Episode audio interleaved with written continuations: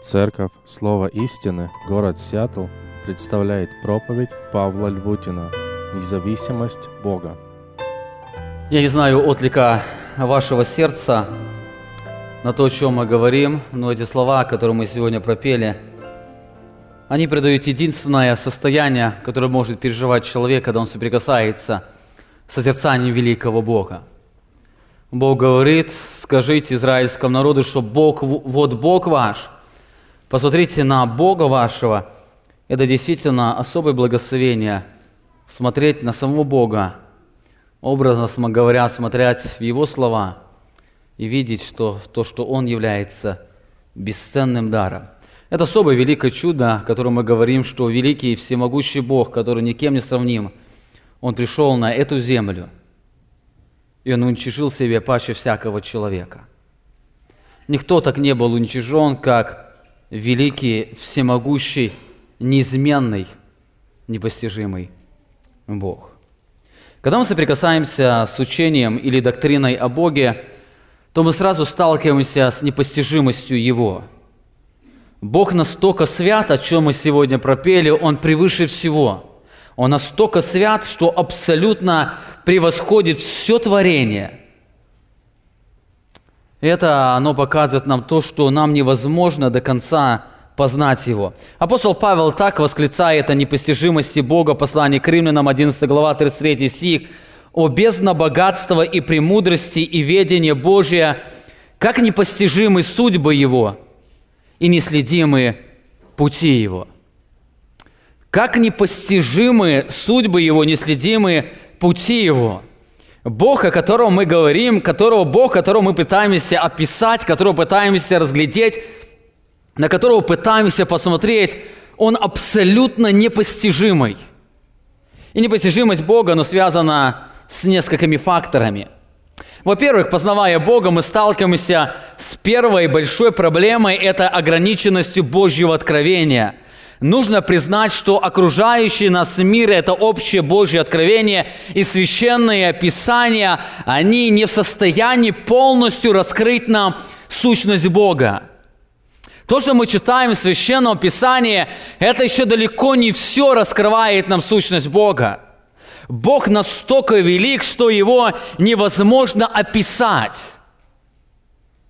Во-первых, его невозможно писать словами, нет таких слов, которые бы можно было подобрать, и человеческий разум мог постигнуть его. Во-вторых, не хватит столько книг, чтобы писать само величие Бога. Моисей, он говорит, что сокрыто принадлежит Богу, открытое нам и детям нашим, сынам нашим, для того, чтобы мы восхищались и поклонялись нашему Богу. Это первая проблема. Непостижимость Бога, она связана с тем, что а, мы имеем недостаточно полное откровение, мы имеем ограниченное Божье откровение, раскрывающее величие. Во-вторых, познавая Бога, мы сталкиваемся с еще одной проблемой – это ограниченностью нашего ума. И если даже взять все откровение, которое мы имеем, а, мы говорим о общем и особом откровении, откровении через творение и откровении через священное писание, то если взять все это откровение, которое мы имеем, то наш мозг все равно не способен полностью постигнуть его. Непостижимость Бога, она не только связана, что Бог не дал, дал нам недостаточно откровения, а то, что наш разум, он не может полностью постигнуть его, то, что мы имеем. Мы всю свою жизнь посвятим, чтобы постигнуть Бога, и то мы не сможем постигнуть все это Божье откровение. Есть еще одна третья проблема, с которой мы сталкиваемся, когда говорим о познании Бога. Это отсутствие аналогов в творении – Дело в том, что когда мы о чем-то говорим, мы постоянно с чем-то сравниваем. Ну, например, когда вы говорите, что у вас машина серебряного цвета, то вы сравниваете с аналогом серебра. И если человек никогда не видел серебряного цвета, возьмите слепой человек, он родился слепым, и он никогда не видел серебряного цвета, то он не может представить то, о чем вы говорите – он не может пере, а, представить этот цвет вашей машины, он даже не может представить и машину, потому что он никогда ее не видел. У нас есть аналог, мы когда-то увидели в детстве, нам мама с папой сказали, что это Серебряный цвет – это серебро, и теперь мы постоянно с этим аналогом сравниваем. Теперь, когда мы приходим а, нашу в духовную жизнь, а, в духовной сфере познания Бога, оно также связано с этим, но Бог настолько свят, что на этой земле нет ни одного аналога, на основании чего мы могли сравнить Бога. Божья святость говорит о том, что Он абсолютно отделен от творения что во всем творении нет аналогов, который бы говорил и, или раскрывал нам Бог. И когда Писание говорит о каких-то сравнениях, то оно говорит подобность Ему. Но это подобие, оно далеко, это самое близкое подобие, которое мы встречаем на этой земле, но это подобие, оно далеко от того, кем он является в реальности. Нет такого аналога, который мог бы описать величие Бога. Бог неоднократно говорил об этом. Исаия 40 глава, 25 стих. «Кому же вы уподобите меня, и с кем сравните, говорит непостижимый, несравнимый Бог?» И, разумеется, совершенно ни с кем. Несмотря на то, что Бог своей сущности совершенно непостижим, Его же все же можно познавать. Бог до конца непостижим, но Он – познаваем. Более того, познание Бога, оно является единственным смыслом нашей жизни. Изучая Священное Писание, мы видим, что Бог открывает себя разными путями, и одним из таких путей является раскрытие себя или раскрытие, определен... А, раскрытие себя через определенные совершенства, что, а, что богословы называют атрибутами Бога. Атрибуты Бога – это совершенство Бога, то, что Он из себя представляет.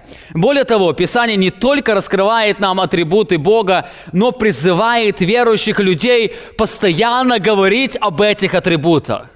То, что мы сегодня изучаем здесь, говоря о различных совершенствах Бога, не для того, чтобы нам наполниться сознанием, а для того, чтобы нам поклоняться Богу и постоянно говорить об этих атрибутах Бога. Смотрите, апостол Петр в первом послании во второй главе, 9 стихе, он говорит, «Но вы род избранный, царственное священство, народ святой, люди, взятые удел, для чего?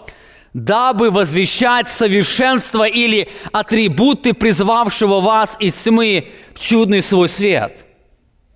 Здесь апостол Петр, он говорит, что Бог призвал каждого из нас, Бог сделал нас своими детьми для того, чтобы мы, смотря на Него, могли восхищаться Его совершенством и не только восхищаться, а для того, чтобы мы постоянно возвещали совершенство нашего Бога, для того, чтобы мы постоянно говорили о нем или возвещали о его атрибутах.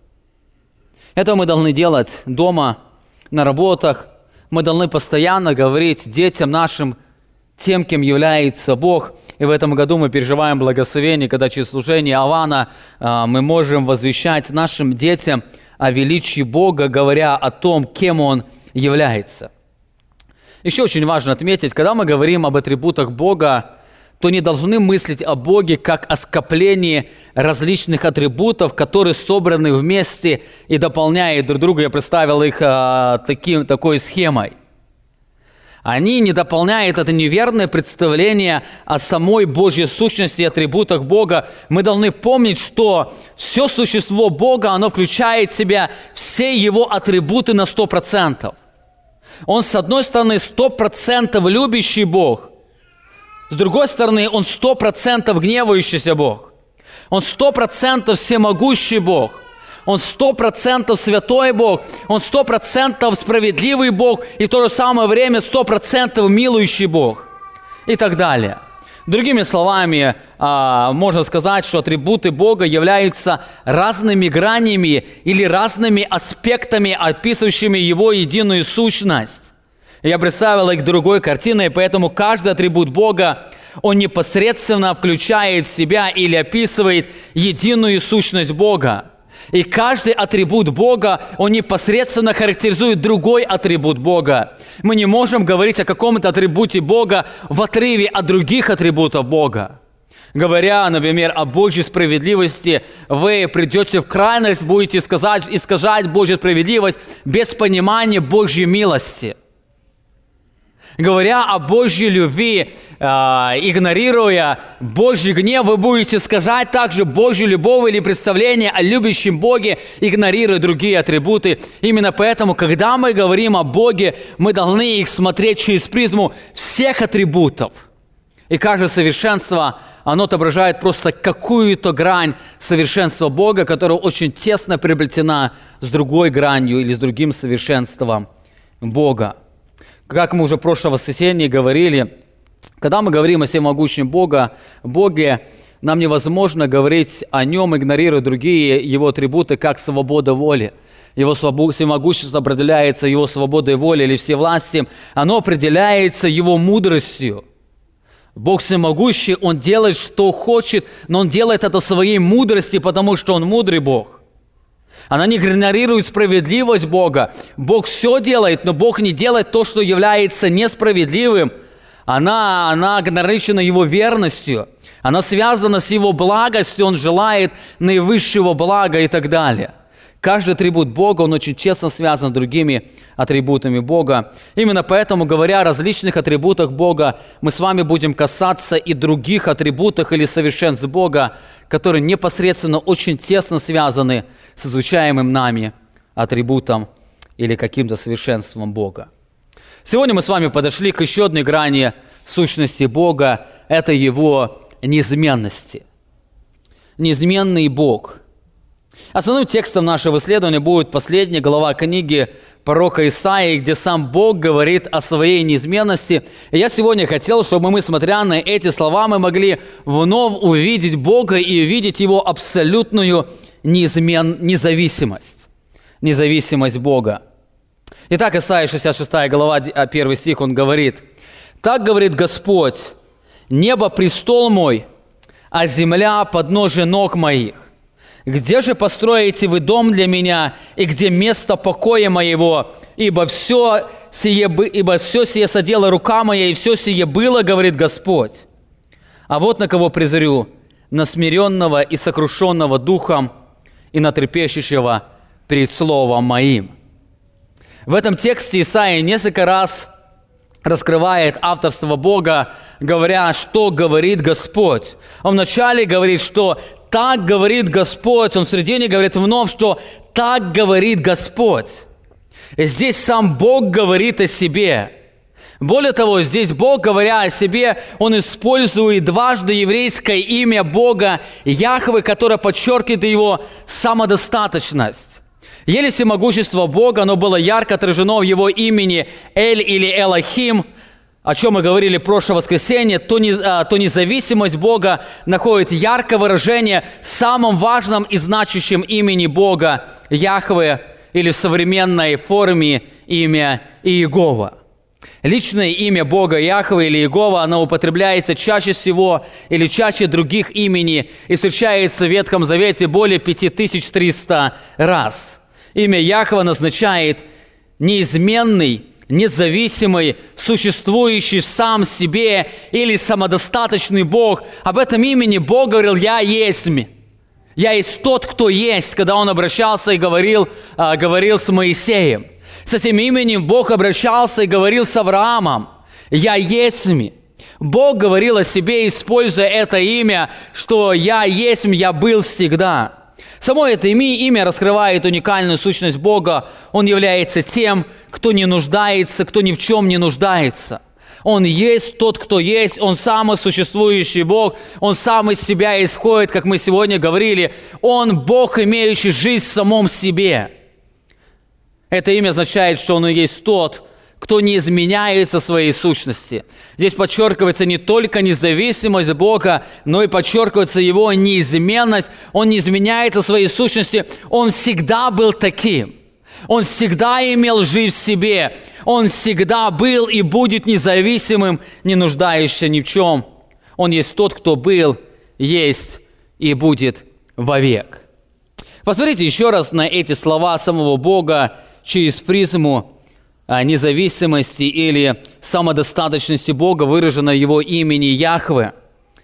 Так говорит Господь, то есть самодостаточный и неизменный Бог, Небо – престол мой, а земля – подножие ног моих. где же построите вы дом для меня, и где место, поко... и где место покоя моего? Ибо все это сделал, соделал рука моя, и все все было, говорит самодостаточный и неизменный Бог. А вот на кого я презрю, на смиренного и сокрушенного духом, и на трепещущего перед словом моим. В этих стихах, исправляя мышление израильского народа, Бог прорушает свою независимость. Он независимый Бог. Смотря на это очень важное утверждение, мы с вами коснемся двух очень важных граней.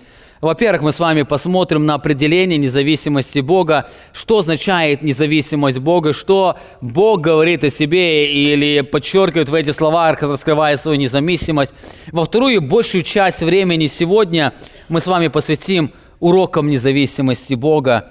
Чему нас учит этот текст или учит независимость Бога, или учит имя Его Яхвы или Иегова. Каждый раз, когда вы слышите слово Иегова, чего, чему нас учит это имя?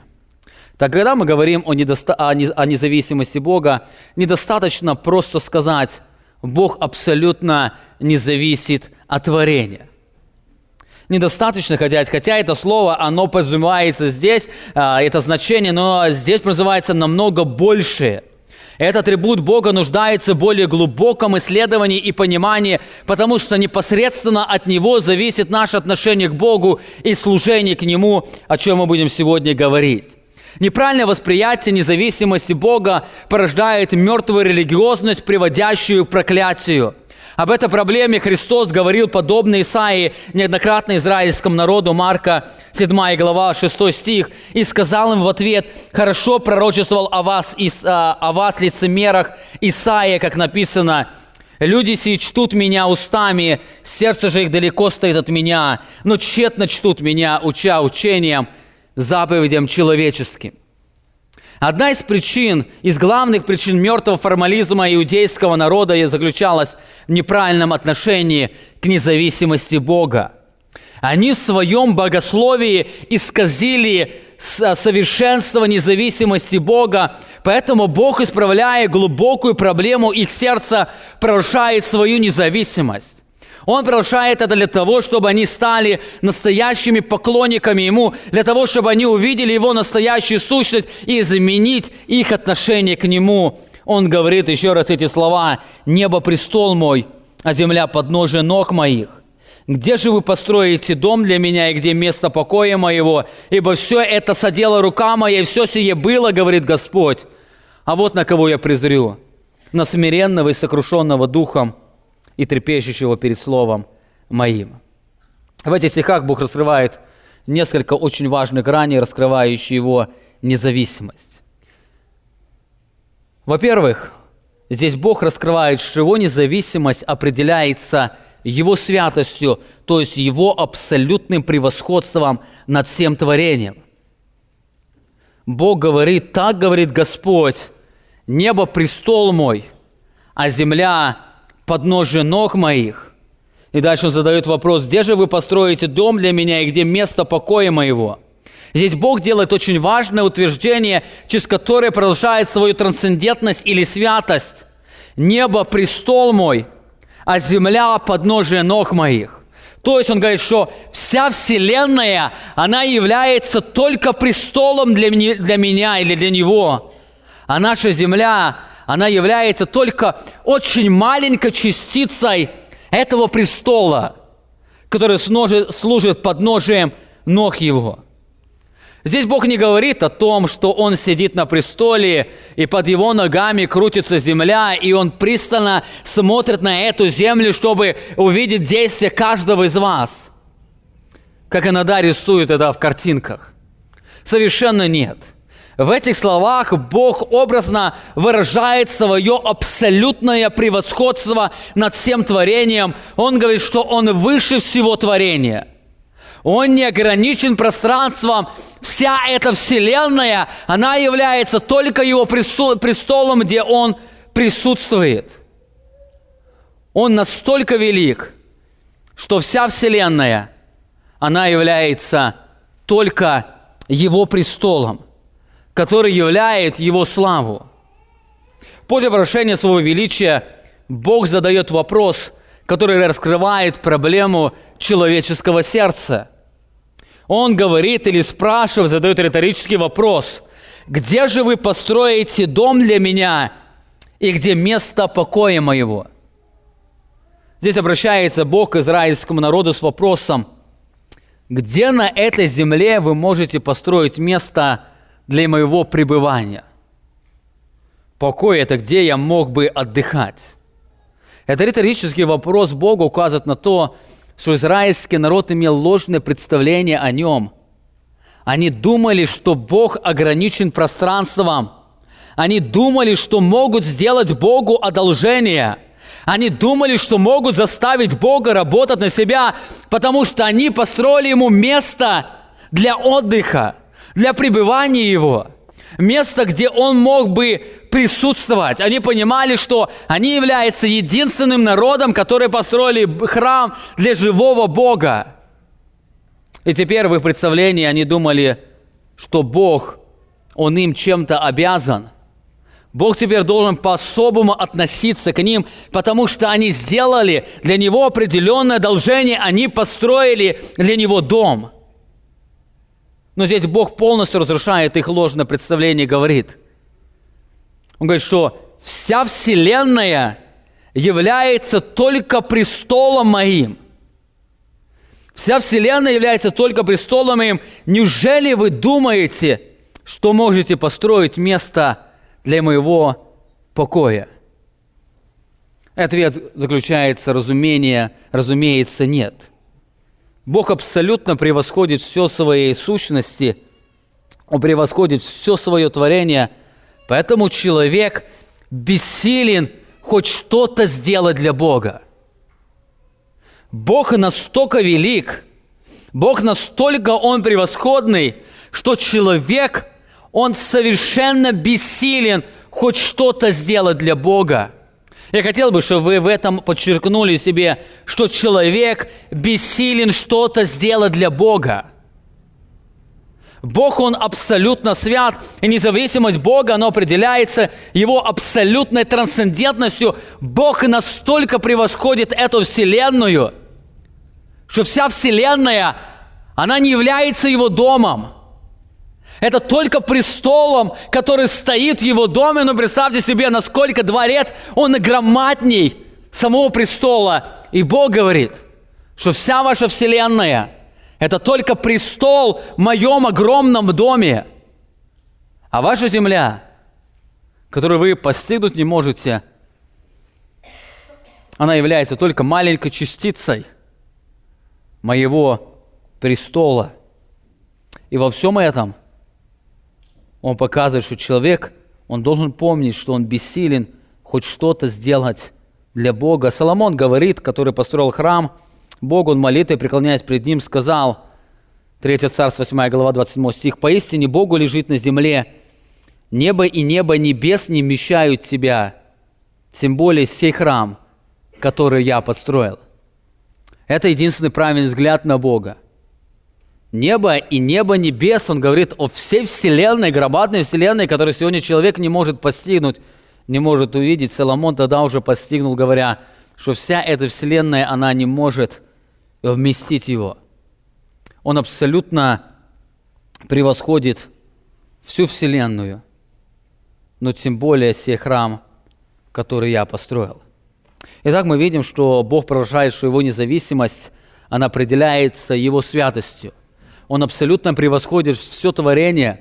Он настолько свят, настолько превосходный, что творение, оно бессильно хоть что-то сделать для него. Во-вторых, а, Бог раскрывает, что его, всемогу... А, что его независимость определяется его всемогуществом. Бог раскрывает не только, что человек бессилен построить дом для него и для его покоя, но то, что Бог в этом совершенно не нуждается – Смотрите, Бог говорит, так говорит Господь, небо престол мой, а земля подножие ног моих. И где же вы построите дом для меня, и где место покоя моего? Ибо все это содела рука моя, и все сие было, говорит Господь. О чем здесь говорит Господь? Что сделала рука Божья? Здесь говорится о его доме. Бог говорит, что Бог сам уже построил дом для себя и место для покоя своего и без участия творения. Он говорит, все это содела рука моя. Он говорит, я уже это сделал и без, уча- и без вашего участия, без участия творения. Он обладает великой силой. Он сам своей рукой, рукой сделал вселенную, которая является не его домом, а только престолом, который стоит в его доме. Он обладает колоссальной силой, которую и может исполнить любое его желание. Более того, далее Бог добавляет, что все сие было, точнее перевести, он говорит, все сие произошло или было сотворено – он дополняет, что все это сделала рука моя, и все это было сотворено. Другими словами, он говорит, я абсолютно не нуждаюсь в этом творении, я даже не нуждаюсь в этом престоле или в этом доме, который соделала рука моя. Все это сделала моя рука. Я не нуждаюсь совершенно ни в чем. Знаете, здесь заключалась проблема израильского народа. Они думали, что сделали одолжение Богу, что построили ему храм, поэтому он теперь обязан им. Но Бог говорит, это совершенно не так. Я независимый, самосуществующий Бог. Я сам построил мест себе дом, место покоя для себя, который вы даже не можете вместить в своем сознании. Вы в своем сознании все не можете вместить. Это только Божий престол, который является Вселенной, тем более уже говоря о месте обитания самого Бога или, в, или доме Бога, где Он находит покой для себя. Итак, мы с вами посмотрели на две характеристики, которые определяют независимость Бога – Независимость Бога, мы говорили, она определяется Его святостью, мы об этом подробно говорили несколько недель назад о святости Бога. Во-вторых, оно определяется Его всемогуществом. Бог, Он имеет абсолютную силу, чтобы сделать это для себя. Есть еще одна очень важная грань независимости Бога. Независимость Бога определяется Его всевластием. Обратите внимание, Он продолжает говорить, так говорит Господь, небо престол мой – а земля подножие ног моих. Где же вы построите дом для меня, и где место покоя моего? Ибо все, все это содела рука моя, и все все было, говорит Господь, а вот на кого я презрю. Вот, а вот на кого я презрю. Глагол «презрю» означает «взгляну», «посмотрю» или «обращу взор». Бог утверждает, что Он обратит свой взор на тех, кто смирение сердца и в трепете перед его, и трепещет перед Его Словом. Те, кто смирение сердца трепещет пред Его Словом. В этих словах Бог показывает Его израильскому народу, что Он обладает реальной властью. Он определяет ценности жизни человека, Он ставит стандарты для жизни человека, Он контролирует их исполнение. Люди могут согласиться с этим или нет, но это является реальностью. Бог говорит, что только на тех я обращу внимание – я определяю, на кого я обращу внимание. Я определяю а, эту атмосферу взаимоотношений со мной, никто иной. Не человек определяет свое поклонение, не человек определяет свое служение. Я независимый Бог, и я имею абсолютную власть. И я говорю, я только на этих обращу внимание, на тех, кто смирение сердца трепещет перед Словом Моим. Только на этих он обратит внимание. Заметьте, здесь сам Бог определяет, на кого он обратит свой взор, а на кого нет. И он обладает свободой в своих решениях. Он совершенно не зависит от своего творения. Именно поэтому он определяет, он сам решает, что он будет делать. Он решает, на какого человека он обратит свой взор, на какого человека он не обратит свой взор. Это он решает – Псалмопевец так выражает все власти Бога, Псалом 113, 11 стих. «Бог наш на небесах творит все, что хочет». Бог через Исаию говорит, 46 глава, 9 стих. «Я возвещаю от начала, что будет в конце, от древних времен то, что еще не сделалось, говорю, мой составец состоится, и все, что мне угодно, я сделаю». Бог абсолютно независим в своих решениях. Бог и это определяется Его всевластием. Исходя из всего того, что мы с вами говорили, можно сделать такое определение независимости Бога – Независимость Бога означает, что Бог не нуждается ни в нас, ни в остальном творении и имеет абсолютную свободу в своих решениях. Обратите внимание еще раз, Бог, Он абсолютно превосходный своей святости, Он абсолютно всемогущий, именно поэтому Он не нуждается ни в нас, ни в остальном творении. И во всем этом Он имеет абсолютную свободу в своих решениях. Сегодня очень многие люди говорят, Бог не мог так решить. Бог не мог так поступить, Бог не мог так определить, но Бог сам о себе говорит, что Он абсолютно свободен в своих решениях. Когда-то говоря о свободе или всевластии Бога, мы, мы подробнее посмотрим на это – Итак, независимость Бога, она находит яркое выражение Его имени Яхве и Иегова, что значит самодостаточный, неизменный, независимый Бог. Признание независимости Бога имеет большое значение в определении практического поклонения перед Ним. Наше практическое поклонение Богу непосредственно связано с осознанием Его независимости – как уже говорил, я хотел сегодня большую часть посвятить для того, чтобы нам посмотреть на эти уроки. Позвольте вам мне предложить вам пять практических уроков, четыре практических урока, исходящих из осознания независимости Бога.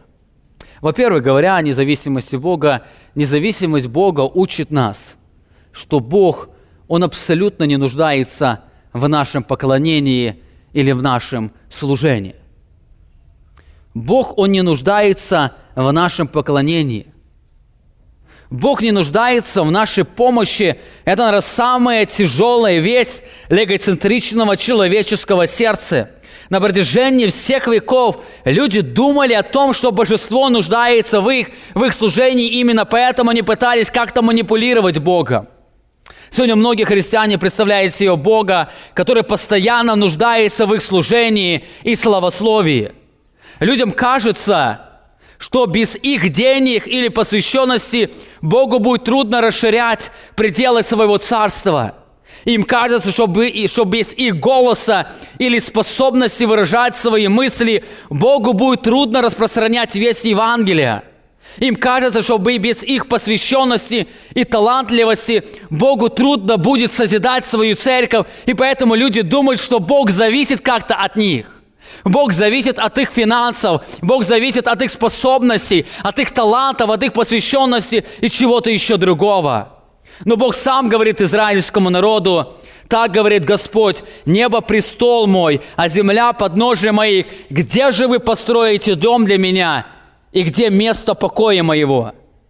Здесь Бог задает важный вопрос, который бьет наивысшую ценность иудейского народа. Это поклонение в храме. Они думали, что Бог нуждается в их служении.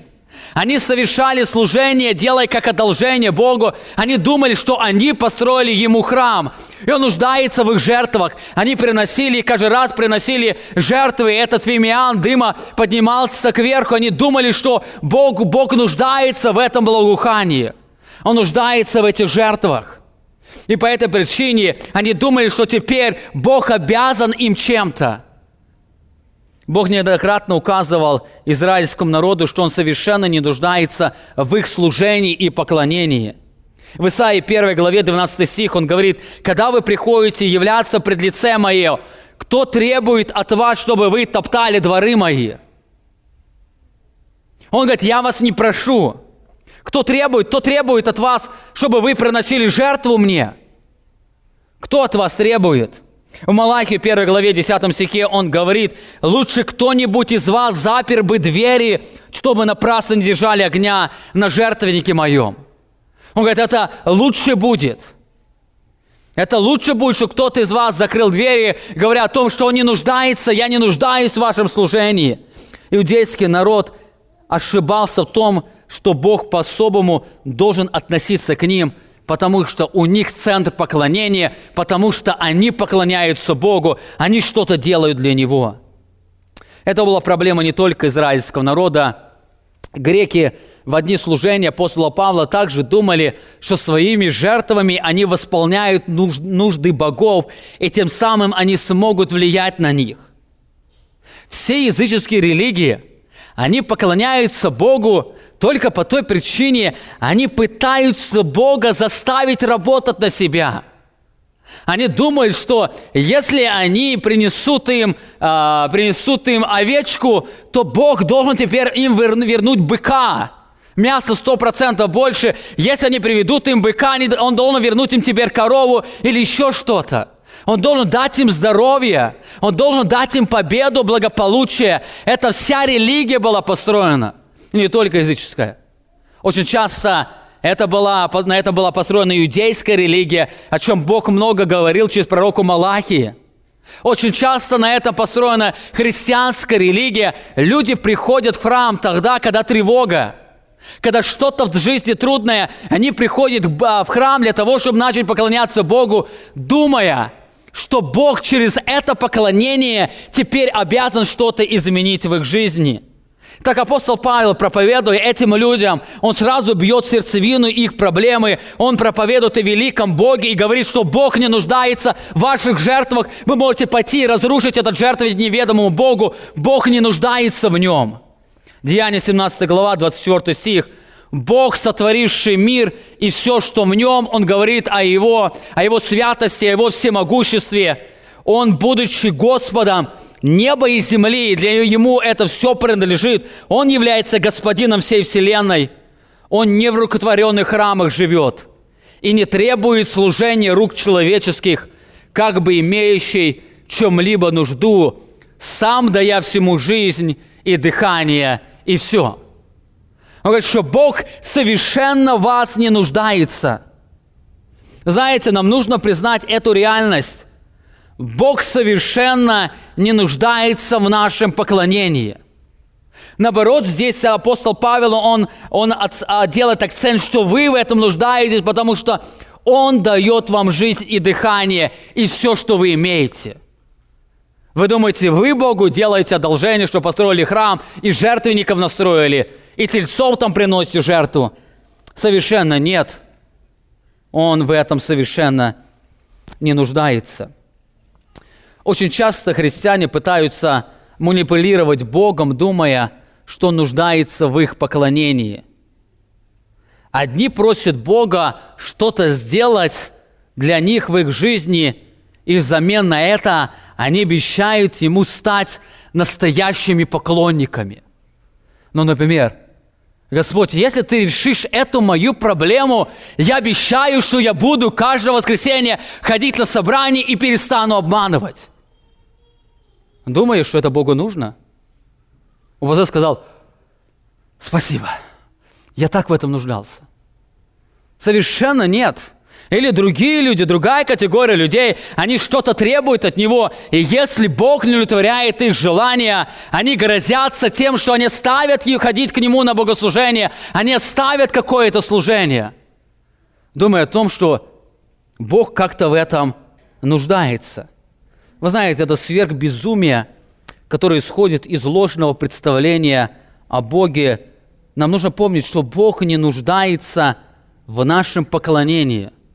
Помните, он через одно псалмопевца говорит, то, а, то, что если я взалкал бы, я бы не сказал бы вам. Почему? Потому что все звери, которые в лесу, вы думаете, они ваши? Не, они мои. Вы думаете, вы приносите в жертву свое? Мое. Я совершенно не нуждаюсь в этом. Но сегодня эта проблема, она просто пропитывает многих людей – Сегодня многие люди, они заполняют церкви, думая о том, что Бог нуждается в их поклонении, они сделают Богу какое-то одолжение, что начнут ходить и поклоняться Ему. Именно поэтому передает эта пословица «Як тревога, то до Бога». Они думают, что Бог зависим от них, а, Бог зависим от них. Бог нуждается в их. И как им трудно, это значит сигнал Бога, который говорит, я нуждаюсь в тебе, приди ко мне, я решу твои проблемы. Но это ложное представление. Нам нужно помнить, Божья слава не зависит от человека и творения. Бог славен в своей сущности. Бог обладает стопроцентовой своей славой. Христос говорил об этом в первосвященнической молитве. Помните, Он молился к Отцу и сказал, 17 глава Иоанна, 5 стих, «И ныне прослав меня Ты, Отче, у Тебя сла- самого славою, который я умел, имел у Тебя прежде бытия мира». Он говорит, прослав меня славою, которую я имел прежде бытия мира – нам кажется, что мы как-то добавили Богу славы. Говорит, совершенно нет. Говорит, прежде творения всей Вселенной Христос говорит, я обладал абсолютной всей славой. И сегодня наше поклонение Богу, оно не увеличит Его славу. Оно может увеличивать славословие, хвалу Богу, но Богу Божьей славы мы не добавим. Бог абсолютно славен. Именно поэтому Он абсолютно не нуждается ни в нашем служении, ни в нашем поклонении. Это очень важная деталь, которую мы должны постоянно помнить. Каждый раз, когда мы приходим к Богу, нам нужно постоянно помнить, что Бог не нуждается в нас. Именно поэтому все условия, которые мы пытаемся поставить Богу, они бессмысленны. Они являются выражением нашего неправильного представления о Боге. Во-вторых, второй урок, который исходит из первого урока. Бог не нуждается в нашем поклонении. Независимость Бога учит нас, что поклонение Богу – это наивысшая привилегия. Не Бог нуждается в поклонении, а мы нуждаемся в этой привилегии – чтобы нам поклоняться Богу. Обратите внимание э, на еще раз эти слова, которые описывают величие Бога. «Так, говорит Бог, небо – престол мой, а земля – подножие ног моих. Где же построите вы дом для меня, и где место покоя моего? Ибо все это сделала рука моя, и все все было, говорит Господь. А вот на кого я презрю». Когда мы смотрим на эту великолепную вселенную – то оно является только престолом великого Бога, отображающим его славу. Если такой величественный престол, то насколько велик тот, кто сидит на этом престоле или кто создал этот престол? Более того, он настолько славен, что абсолютно не нуждается в том, чтобы кто-то увеличил его славу. И во всем этом величии Бог говорит об особой привилегии – что этот великий Бог, Он обратит свое особое внимание на определенных людей. Выражение «а вот на кого я презрю» говорит о том, что Бог обратит особое внимание не на всех, а на определенное количество людей, которые соответствуют определенным критериям. Обратите внимание – что главное благословение – это не мы обратили внимание на Бога, а Бог обратил внимание на нас. Потому что Бог не нуждается в том, чтобы мы обратили на Него внимание и стали Его поклонниками. Мы нуждаемся в этом. Мы нуждаемся в том, чтобы Бог обратил на, на нас свое внимание, и Он говорит, что вот на кого я презрю. Более того, Бог обратит на этих людей внимание не на нужды в них – а из-за милости. Бог обратит внимание, из-за милости нам нужно постоянно помнить, что служение Богу или поклонение Богу является особой привилегией, которую Бог дает для нас. Мы не можем ставить Богу условия, при которых мы будем Ему служить или поклоняться. Мы можем только умолять Бога, чтобы Он обратил внимание на наше поклонение – и позволил нам служить Ему. Заметьте, сегодня Очень часто люди сами пытаются определить, а мы поклоняться Богу будем вот так. Но Бог говорит совершенно, я определяю. Я определяю. И мы не можем ставить Богу, как мы будем поклоняться. Бог ставит условия, это нам привилегия. Это для нас нужно, и Бог говорит, вот для того, на того я призрю. Об этом говорил Иисус Христос своим ученикам. Вы помните, Матфея 9 глава 37 стих, тогда говорит ученикам своим, жатвы много, а делателей мало, и поэтому Христос не говорит «поэтому». Поэтому кто желает посвятить свою жизнь служению, посвятите себя, посмотрите, жатвы много, делателей мало. Он даже не говорит, кто желает стать служителем живого Бога, поднимите руку, отдайте себя на это служение – он даже не говорит Петру, Петр, Иоанн, Иаков, вы видели Божью славу, пожалуйста, возьмите это служение. Неужели вы не видите, что Бог нуждается в вас? Иисус об этом не говорит. То, что Христос говорит дальше, оно полностью разрушает человеческую значимость. Он говорит, по этой причине молите Господина жатвы, чтобы выслал делателей на жатву свою. Заметьте, он не говорит о том, что Бог нуждается в вас, поэтому посвятите, как часто сегодня люди делают на миссионерских форумах. Он говорит, молите Господина, и Он сам вышлет делателей. Апостол Павел говорит о себе, поэтому, имея по милости Божьей такое служение, мы не унываем. Он адресует, что это является выражением Божьей милости – мы имеем по милости Божьей такое служение, мы не унываем. Нам нужно постоянно помнить, когда мы предстаем пред Божьим лицом, это не привилегия Богу, что мы Ему поем, а привилегия нам, что Бог позволяет нам петь Ему. Более того, несмотря на то, что Бог не нуждается в нашем поклонении, Он определил свои милости – что мы можем приносить Ему славу и радовать Его. Мы можем приносить Ему славу. Исайя 43 глава 7 стих, он говорит, «Каждого, кто назовется Моим именем, кого Я сотворил для славы Моей, образовал и устроил».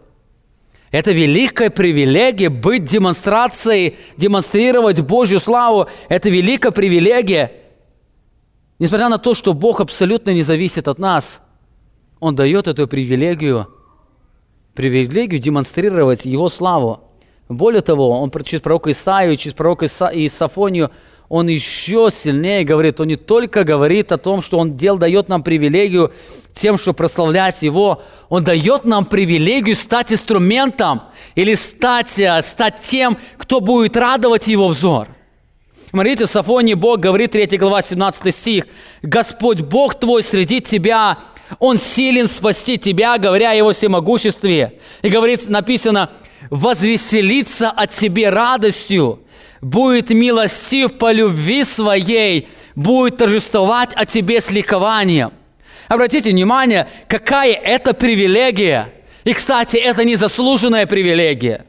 Поэтому он говорит, что он силен спасти тебя, он спас тебе. И здесь говорится о милости и любви его. Он будет милостив по любви своей. И несмотря на все это, Бог дает особую привилегию тем людям, на которым Он обратит свой взор, что Он будет радоваться о них. И не просто радоваться. Он написано, я буду веселиться от себе радостью, я буду торжествовать о тебе с ликованием. Вы знаете, нет более привилегий здесь на земле, чем стать тем, ради кого Бог будет торжествовать и радоваться. Не по причине нашей ценности, а только по причине Его милости и любви Он будет торжествовать. Итак, поклонение Богу – это особая привилегия – Бог не зависит от нашем служении, мы ничего не можем сделать для Бога. Служение Богу или поклонение Богу – это особая привилегия, которую Бог дает нам. В-третьих, есть очень важный третий урок. Независимость Бога учит нас, что Бог определяет сущность поклонения. Бог определяет сущность поклонения. Бог говорит, а вот на кого я презрю. на смиренного и сокрушенного духом и на трепещущего пред словом моим. Заметьте, здесь Бог говорит, что Он определяет сферу взаимоотношений с Ним и сущность поклонения. Он говорит, а вот только на этих я презрю.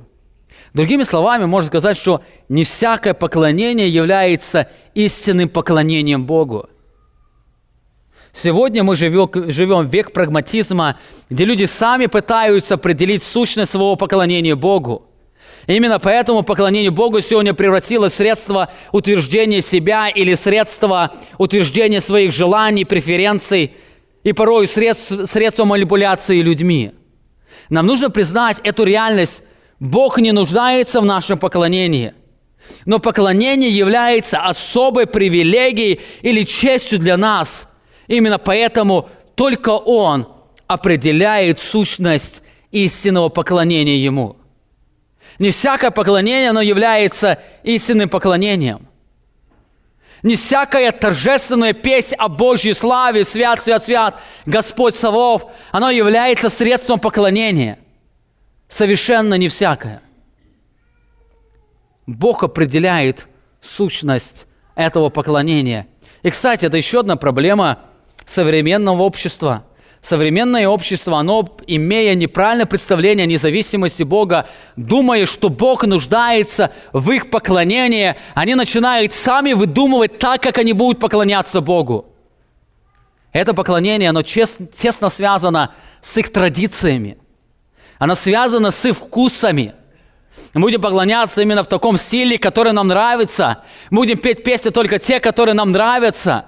Мы будем делать так, как нам нравится, как мы привыкли делать это. И все это сводится в фокус на преференции людей или их желания. Они думают, что они делают Богу одолжение, но делая Богу одолжение, они делают так, как им это нравится – но Бог, разбивая всю эту философию, Он показывает, что Он определяет сущность поклонения, потому что Он не нуждается в этом. Но Он по своей милости дал привилегию некоторым людям быть поклонниками Ему, и Он определяет эту сущность поклонения. Более того, Бог говорит, что не все поклонение, которое, а, что все поклонение, которое не исходит из Его определения, оно является мерзостью. Смотрите, Исайя 1 глава 13 стих, он говорит – не носите больше даров тщетных. Курение отвратительно для меня. Новомесячий суббот, праздничных собраний не могу терпеть. Беззаконие и празднование. Новомесячие ваши, праздники ваши ненавидит душа моя. Они бремя для меня, мне тяжело нести их.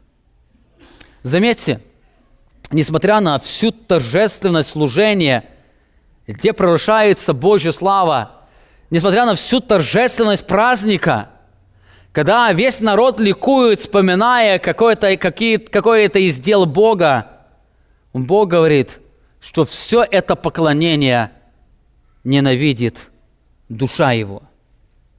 Все это поклонение ненавидит душа его. Кстати, когда люди спросят вас, что ненавидит Бог, то можете прямо ответить, Бог ненавидит поклонение – которое не исходит из его сущности. Бог ненавидит поклонение, которое исходит из желаний или преференций людей, но не исходит из определения Божьей сущности. И Бог говорит, я ненавижу Богу такое поклонение, оно тяжело, Он говорит, это бремя для меня – мне тяжело нести эх, это образное выражение. Это не говорит о том, что всемогуществе Бога это ему так тяжело. Это говорит о том, что это настолько мерзость перед ним, что он говорит, что это ненавидит душа его, и это тяжело для него. И знаете, почему это было мерзостью? Когда они так торжественно поклонялись Богу, когда фимиам, жертвой относился к Богу, и это было фимиам для Бога. Когда израильский народ с оркестрами, с хорами воспевали имени Богу, почему это было мерзостью? И знаете, проблема заключалась в сердце людей. Они сами определили сущность поклонения Богу, как будто Бог в этом нуждается. Они сами не пришли к этой точке, они решили, что Бог нуждается в их поклонении, они теперь решили сами определять, что такое поклонение и как они будут поклоняться Богу. Вы знаете, мы сегодня живем в то время, когда тысячи людей, они собираются в огромные дома молитвы, или можно назвать их концертные залы, или еще как-то по-другому. Они думают, что находясь там, они вместе являются поклонниками Богу. Но настанет день, когда откроется реальность, что очень многие, приходя на это поклонение, занимались не поклонением, а мерзостью. Что все это поклонение, оно было мерзостью перед Богом, потому что оно не сходило из Божьей сущности. Смотря на третий важных урока, Бог не нуждается в нашем поклонении, но Он все же дал нам эту привилегию поклоняться, и Он теперь определил это поклонение, возникает вопрос, а что такое истинное поклонение? А что значит быть истинным поклонником?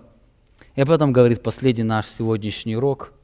В-четвертых, независимость Бога учит нас, что поклонение – это состояние души.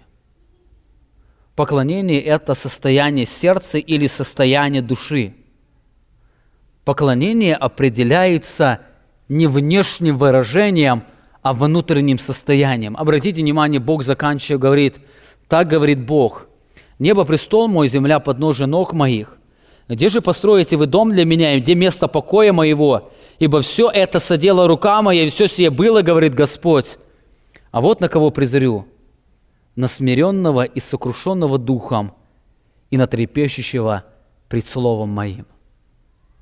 Дословно сказать, а вот на кого презрю, дословно перевести, а вот только на этих я обращу свой взор. Вот только на этих, на смиренного и сокрушенного духом и трепещущего перед словом моим, здесь Бог дает несколько важных характеристик поклоняющего сердца. Во-первых, это смиренное и сокрушенное сердце – это сердце, признающее различие между им и Богом. Это сердце, признающее, что Бог абсолютно независим от, не зависит от его поклонения, но он нуждается в этом поклонении, потому что для него это великая привилегия. Смирение – это скромное мнение или оценка своей значимости и, и положения.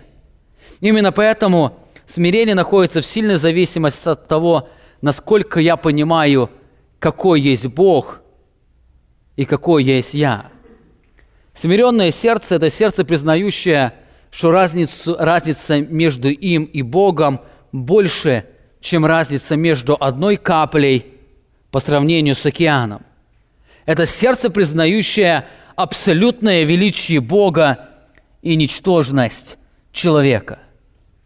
Это сердце, признающее, что Он ничего не может сделать для Бога. А вот я, я на кого презрю. Во-вторых, это трепещущее сердце перед Словом Божьим. Трепещущее сердце – это сердце, боящееся Божьего Слова, которое преклоняется перед Ним в практическом послушании Ему. Это сердце или состояние души, которое постоянно ищет послушание Богу – Заметьте, оно связано с двумя факторами. Во-первых, это сердце, оно видящее Бога, познающее, кто Он такой есть. Это, это сознание величия Бога, оно приводит его в состояние смирения перед Ним, сокрушения.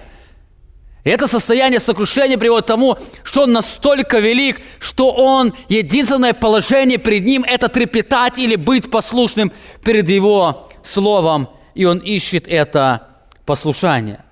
Исходя из этого утверждения – можно сделать такое определение поклонению.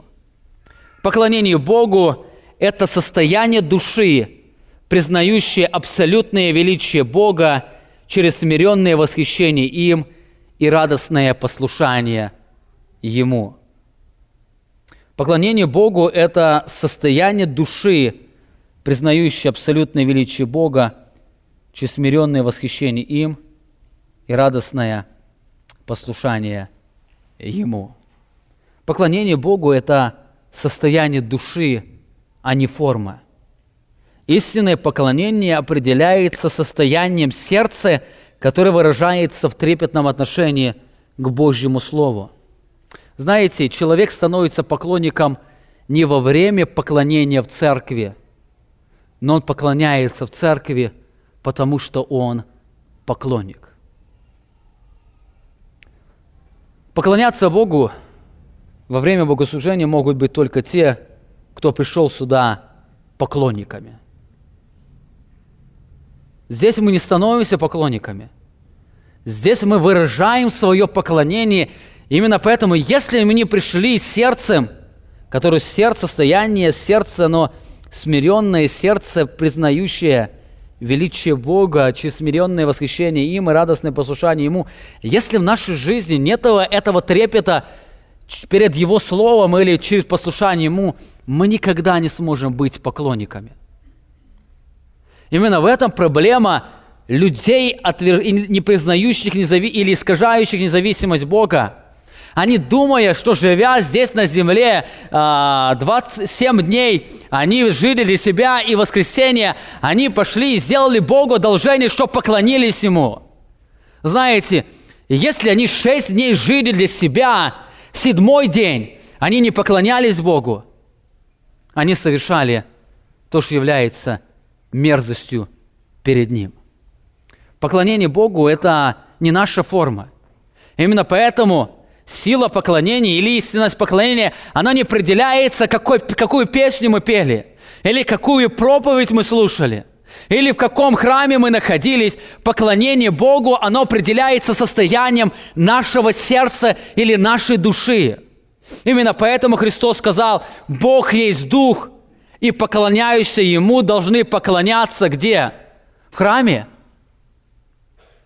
Через пение должны поклоняться в духе и истине. Это говорит о состоянии их души. Поклонение Богу – это состояние их души. Именно поэтому Бог дал на привилегию быть Ему поклонниками. Он определил сущность поклонения, и сущностью поклонения является состояние сердца. Здесь, когда мы приходим сюда, мы только выражаем наше состояние сердца через восхищенное провозглашение Его величия, как мы сегодня пели, «Великий Бог». Но знаете, через это пение могут поклоняться только те, кто действительно пережил осознание величия Бога и осознание ничтожества себя. Именно по этой причине неверующие люди, они никогда не могут быть поклонниками Богу. Бог неоднократно говорил израильскому народу, что поклонение Ему бесправильное состояние сердца – это мерзость. Посмотрите, следующие стихи, после того, как он говорит, вот на кого презрю, на смиренного, сокрушенного духом и на трепещущего перед словом моим, он теперь обращается лично к израильскому народу, показывая мерзость их служения. Третий стих. «Заколающий вала – это жертва, большая жертвенность.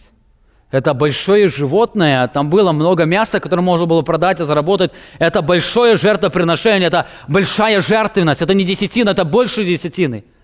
Он говорит, тот, кто приносит свою вала без сокрушения сердца, это то же самое, что он убивает человека, то же, что убивающий человека.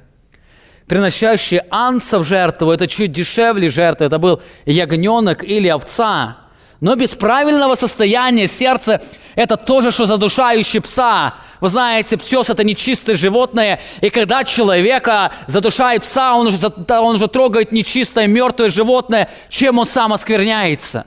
Заметьте, вроде бы он приносит жертву Богу, но через эту жертву он сам оскверняется. Дальше, говорит, приносящий семидал, еще более дешевая жертва – это хлебное приношение. Он говорит, это то же самое – что приносящий свининную кровь. Это было одно из самых. Э, нечестий для израильского народа. Помните, как однажды царь, греческий царь, он принес кровь на жертвеннике во время э, сыновей Маковеев. Это было сильнейшее возмутение, которое привело переворот во всей Иудейской империи. Это мерзость перед Богом. И Бог говорит, те, кто приносит семидал, хорошую жертву, которую предписал Бог, Но без правильного состояния сердца он делает мерзость перед ним. И воскоряющий фимам – это то, что делали священники в храме, это то же самое, что молящийся идолу. И возникает вопрос, а что, а как это происходит? А с чем это связано? Почему мы вроде бы поклоняемся Богу, исполняя Его заповедь, а все это является мерзостью? Бог отвечает на этот вопрос. Как они избрали собственные свои пути? Не Божьи пути, они избрали собственно свои пути, и душа их находит удовлетворение в мерзостях их. Так и я употреблю их обольщение и наведу на них ужасно для них, потому что я звал, и не было отвечающего, говорил, и они не слушали, а делали злое в очах моих, избирали то, что не угодно мне. Заметьте, проблема израильского народа или всей этой мерзости заключалась не в форме поклонения, а в состоянии сердца. Они ходили, делали то, что хотели, и в субботу пришли в храм или на праздник и стали приносить самые лучшие жертвы, думая, что они теперь сделают Богу одолжение – и Бог теперь будет чем-то им обязан. А Бог говорит, все, что вы делаете, даже самая лучшая ваша форма поклонения, без вашего должного состояния сердца, оно является мерзостью предо мной. И поэтому спрашивает в первой главе, для чего вы приходите в храм? Для чего вы приходите в храм? Я очень часто обращаюсь к людям, которые живут двойственной жизнью – а для чего вы ходите на богослужение? Для чего вы приходите в храм? Если вы не живете для Бога, если вы не являетесь поклонниками Ему, если у вас нет этого измененного сердца, то ваше вхождение в храм, оно никакой пользы вам не принесет. Не думайте, что вы сделаете одолжение Богу. Я очень часто замечаю, как христиане – они с тоской идут в храм. Но надо идти в храм. Если вам не хочется ходить на собрание, не ходите. Помните, Бог не нуждается, чтобы вы приходили сюда. Это вы нуждаетесь в том, чтобы приходить к Нему и поклоняться. Если вы не желаете жить святой жизнью, живите как безбожники, ваша половинчатая жизнь, она вам блага никакого не принесет, кроме больше мерзости перед Ним. Нет половинчатого христианства. И независимость Бога это определяет. Или вы будете полностью христианами, смирение трепетать пред Словом Его, или Ему больше ничего не нужно.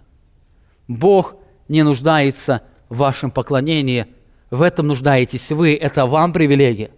Бог по своей милости, Он сказал, кто то будет истинным поклонником – тот станет предметом или личностью моей радости. Я буду радоваться о нем, но поклонение, сущность поклонения я определяю. Сущность поклонения – это состояние души. Итак, четыре важных урока, которые учат нас, которым учат нас совершенство независимости Бога. Во-первых, нам нужно признать, независимость Бога учит нас, что Бог не нуждается в нашем поклонении или в нашем служении. Во-вторых, независимость Бога учит нас, что поклонение Богу – это наивысшая привилегия. Нет большей привилегии, чем поклоняться Богу своей жизни, своем служении. Наше служение – только выражение нашего состояния сердца. В-третьих, независимость Бога учит, что Бог определяет сущность поклонения. Он абсолютно независим, Он абсолютно всевластен, и Он определяет, как будет Ему поклоняться, на кого Он обратит свой взор. И в-четвертых – Независимость Богу учит нас, что поклонение – это состояние души, признающее абсолютное величие Бога через смиренное, через смиренное восхищение им и радостное послушание Ему. Заканчивая проповедь, я хотел бы закончить словами Иисуса Христа, когда Он сказал самарянке, Иоанна 4 глава, 23 стих, «Но настанет время, и настало уже, когда истинные поклонники будут поклоняться Отцу в духе и истине, ибо таких поклонников Отец ищет себе. Больше никаких. Других поклонников у него нет. Только те, кто будет поклоняться Отцу в духе и истине, что говорит о поклонении в своем сердце или состоянием в своем, в своем сердце. Мы сейчас будем молиться. Я хотел бы, чтобы мы взяли несколько, несколько минут или одну минуту для того, чтобы посмотреть свое сердце. Задайте себе один вопрос, и мы будем молиться. Являетесь ли вы тем поклонником, тем поклонником, которого Отец ищет себе? Являетесь ли вы не тем поклонником, которого вы возобнили о себе или вы представляете, но являетесь ли вы тем поклонником, которого Отец ищет себе? Являетесь ли те, вы тем, о ком Бог радуется, торжествует и веселится? Давайте вместе ставшие и преклонение нашего сердца вновь посмотрим на свое сердце и вновь посмотрим на свою сущность поклонения и на свое представление о независимости Бога, и потом будем молиться.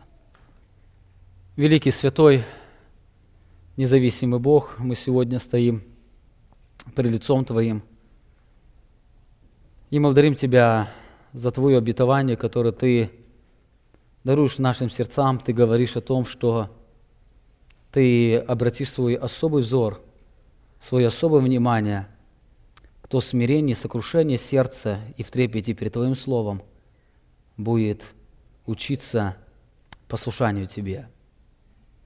Это особая привилегия, которую Ты даешь нам поклоняться Тебе – это особая привилегия, которую ты даешь нам быть тем инструментом, через которое будет рушаться твоя слава. И тем, смотря на кого ты будешь радоваться и торжествовать. Мы признаем, что мы абсолютно, мы абсолютно недостойны этой особой милости быть твоими поклонниками, быть причиной твоей радости – и поэтому мы преклоняемся перед Тобою. Даруй нам в своем сознании постоянно учиться правильно думать о Тебе. Чтобы наше предстояние перед Тобой это было не одолжение Тебе, но это было выражением нашего восхищения от того, что мы видим Тебя, великого, святого, суверенного Бога. Что приходя в дом молитвы, мы могли бы испытывать эту радость, что мы можем петь Тебе. Когда мы становимся на колени, мы могли испытать особую радость. Это особая привилегия молиться Тебе. Молитва для того, чтобы заставить Тебя действовать, для того, чтобы иметь это особое восхищение, созерцание Тебя, и Ты дал нам эту привилегию молиться Тебе. Ты дал нам эту привилегию петь Тебе, и мы сейчас будем воспевать Тебя – и мы просим Тебя, научи нас всегда быть истинными поклонниками. Даруша в этом мире мы не теряли осознание истинной сущности поклонения, что мы всегда, говоря о поклонении, сосредотачиваясь на, поклонении, на поклонении, мы могли сосредотачиваться на состоянии своего сердца, своей души. Даруй нам уметь сокрушенное сердце, смиренное сердце, Даруй нам всегда трепетать перед Словом Твоим, наш великий Бог. И мы сегодня вместе хотим вновь воспеть Твою независимость, которая выражается через Твою святость, всемогущество и все власти наш вечный Бог. Аминь. Вы прослушали проповедь пастора Павла Львотина – Другие проповеди и информацию о нашей церкви вы можете найти на нашей странице в интернете www.словоистины.org.